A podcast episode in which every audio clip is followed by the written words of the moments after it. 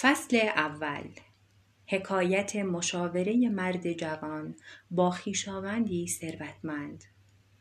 روزگاری مرد جوانی که بسیار باهوش بود می‌خواست ثروتمند شود. ولی او پر بود از ناامیدی چون با موانع زیادی در این راه روبرو شده بود. اما با این همه به موفقیتش نیز ایمان داشت. همچنان که منتظر روزهای خوبش بود به عنوان کارمند حسابداری در یک شرکت تبلیغاتی کوچک کار می کرد. حقوقی که می گرفت کافی نبود. به همین خاطر از شغلش راضی نبود و دست و دلش به کار نمی رفت. در این فکر بود که دست به بزند و شغلش را عوض کند تا شاید با نوشتن کتابی پرفروش هم مشهور شود و هم مشکلات مالیش را برای همیشه خاتمه دهد. اما آیا این رویا برای او اندکی جاه طلبانه و غیر واقعی به نظر نمی رسید؟ آیا به راستی او از استعداد نوشتن چنین, چنین کتاب پرفروشی برخوردار بود؟ یا اینکه صفحات, صفحات کتاب او از افکار مشوش و ناامید کننده درونش پر می‌شد. بیشتر از یک سال بود که شغلش به کابوس همیشگیش تبدیل شده بود. رئیسش بیشتر صبحها را روزنامه می‌خواند و قبل از آن که برای خوردن ناهاری سه ساعت ناپدید شود یادداشتهایی برایش باقی میگذاشت او مدام نظرش را تغییر می‌داد و دستوراتی ضد و نقیز صادر می کرد. ولی تنها رئیسش نبود. او در میان همکارانی که همگی از کارشان خسته و دل زده بودند احاطه شده بود. انگار همه آنها هوش و حواسشان را به یک باره از دست داده بودند و همگی دست از همه چیز شسته بودند. جرأت نداشت با هیچ یک از آنها از خواب و خیالش سخن بگوید که می‌خواهد کارش را رها کند و نویسنده شود. مطمئن بود که همکارانش حرفش را باور نمی کنند. در آن شرکت خود را از همه جهان جدا می دید. انگار در کشور دیگری بود که قادر نبود به زبان آنها صحبت کند. صبحهای دوشنبه از خودش می‌پرسید که چگونه یک هفته دیگر را در آن داره دوام آورد. همیشه از پرونده های زیادی که بر روی میزش تلمبار شده و همچنین از متقاضیانی که در پی فروش سیگار، ماشین و نوشیدنی هایشان بودند بیزار بود.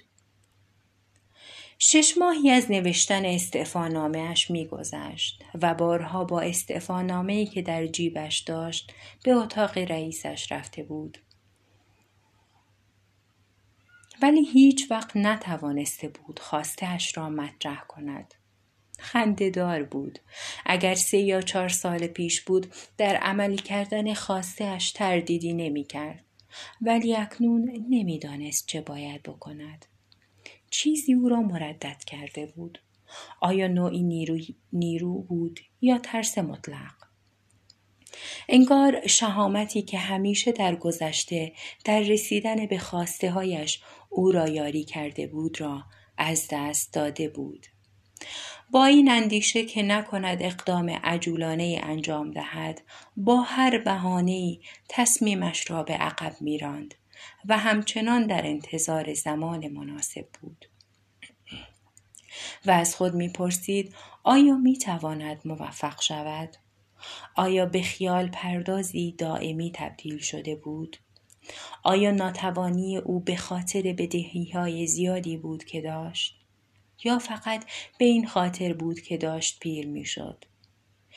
ذهنیتی در او شکل می گرفت که نکند رویاهای آینده اش را از دست بدهد. یکی از روزهایی که به شدت احساس ناتوانی می کرد به یک باره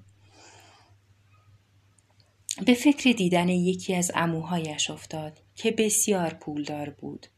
با این فکر که شاید او بتواند چاره ای بیاندیشد یا مفیدتر از آن پولی بگیرد.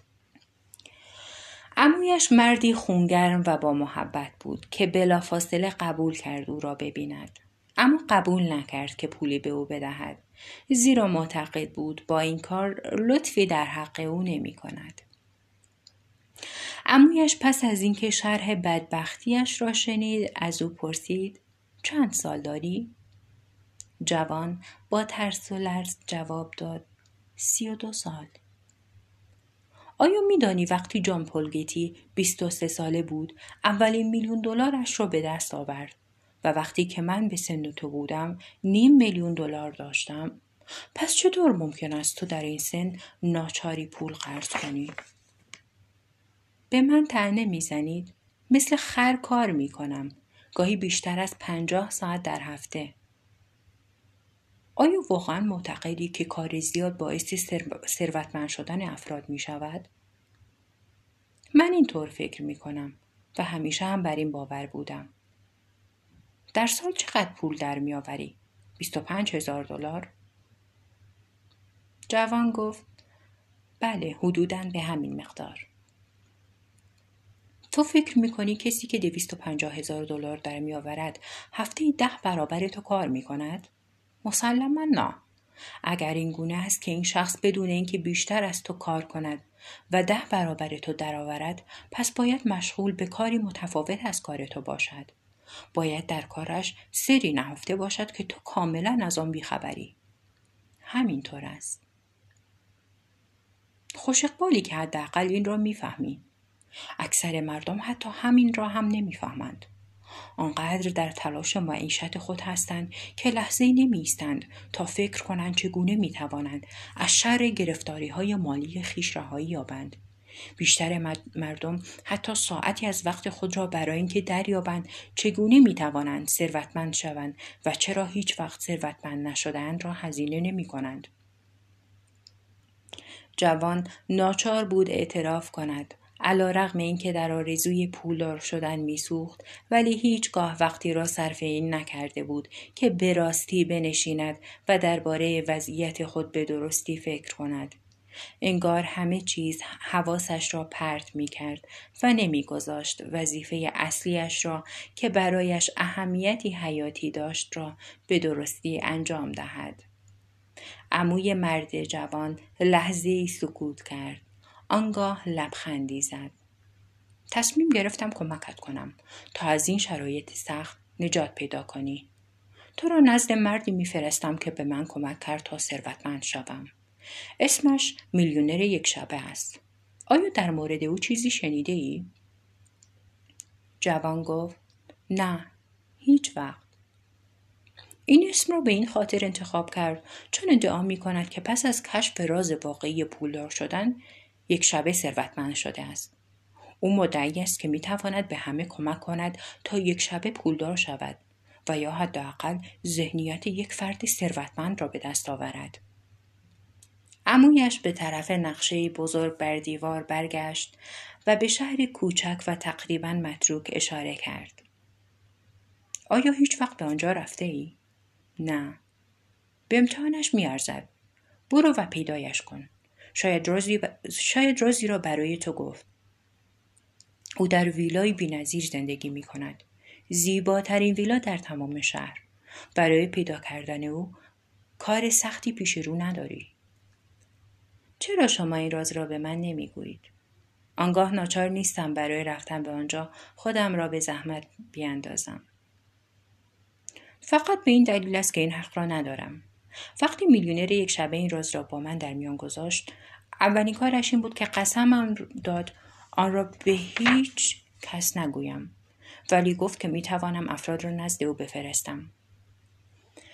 همه اینها در نظر جوان هم شگفتآور بود و هم قابل توجه.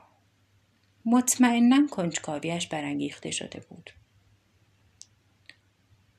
آیا مطمئنید که هیچ چیز نمی‌توانید به من بگویید؟ واقعا هیچ چیز؟ دقیقا همینطور است. تنها کاری که می‌توانم بکنم این است که توصیت را به یک میلیونر یک شبه بکنم. اموی مرد جوان یک ورقه زیبا و ظریف نامنگاری را از کشوی میز تحریر غول پیکر چوب بلوطیش بیرون کشید. قلمش را برداشت و تون تون چند سطری در آن نوشت آنگاه نامه را تا کرد و در پاکت گذاشت و به دست برادرزاده اش داد گفت این هم معرفی نامت این هم آدرس میلیونر یک شبه. یک چیز دیگر. باید قول بدهی که این نامه را نخوانی. ولی اگر علیرغم هشدارم آن را باز کردی اگر می‌خواهی همچنان برایت موثر باشد باید وانمود کنی که آن را باز نکردی. اما کار کرده را چگونه می‌توانی ناکرده جلوه دهی؟ جوان اصلا متوجه نمی‌شد که امویش درباره چه چیزی حرف می‌زند. ولی موافقت کرد امویش کمی عجیب و غریب بود و به هر حال داشت لطفی در حق او می کرد. بنابراین تصمیم گرفت که از فکر این موضوع بگذرد. به گرمی از او سپاسگزاری کرد و آنجا را ترک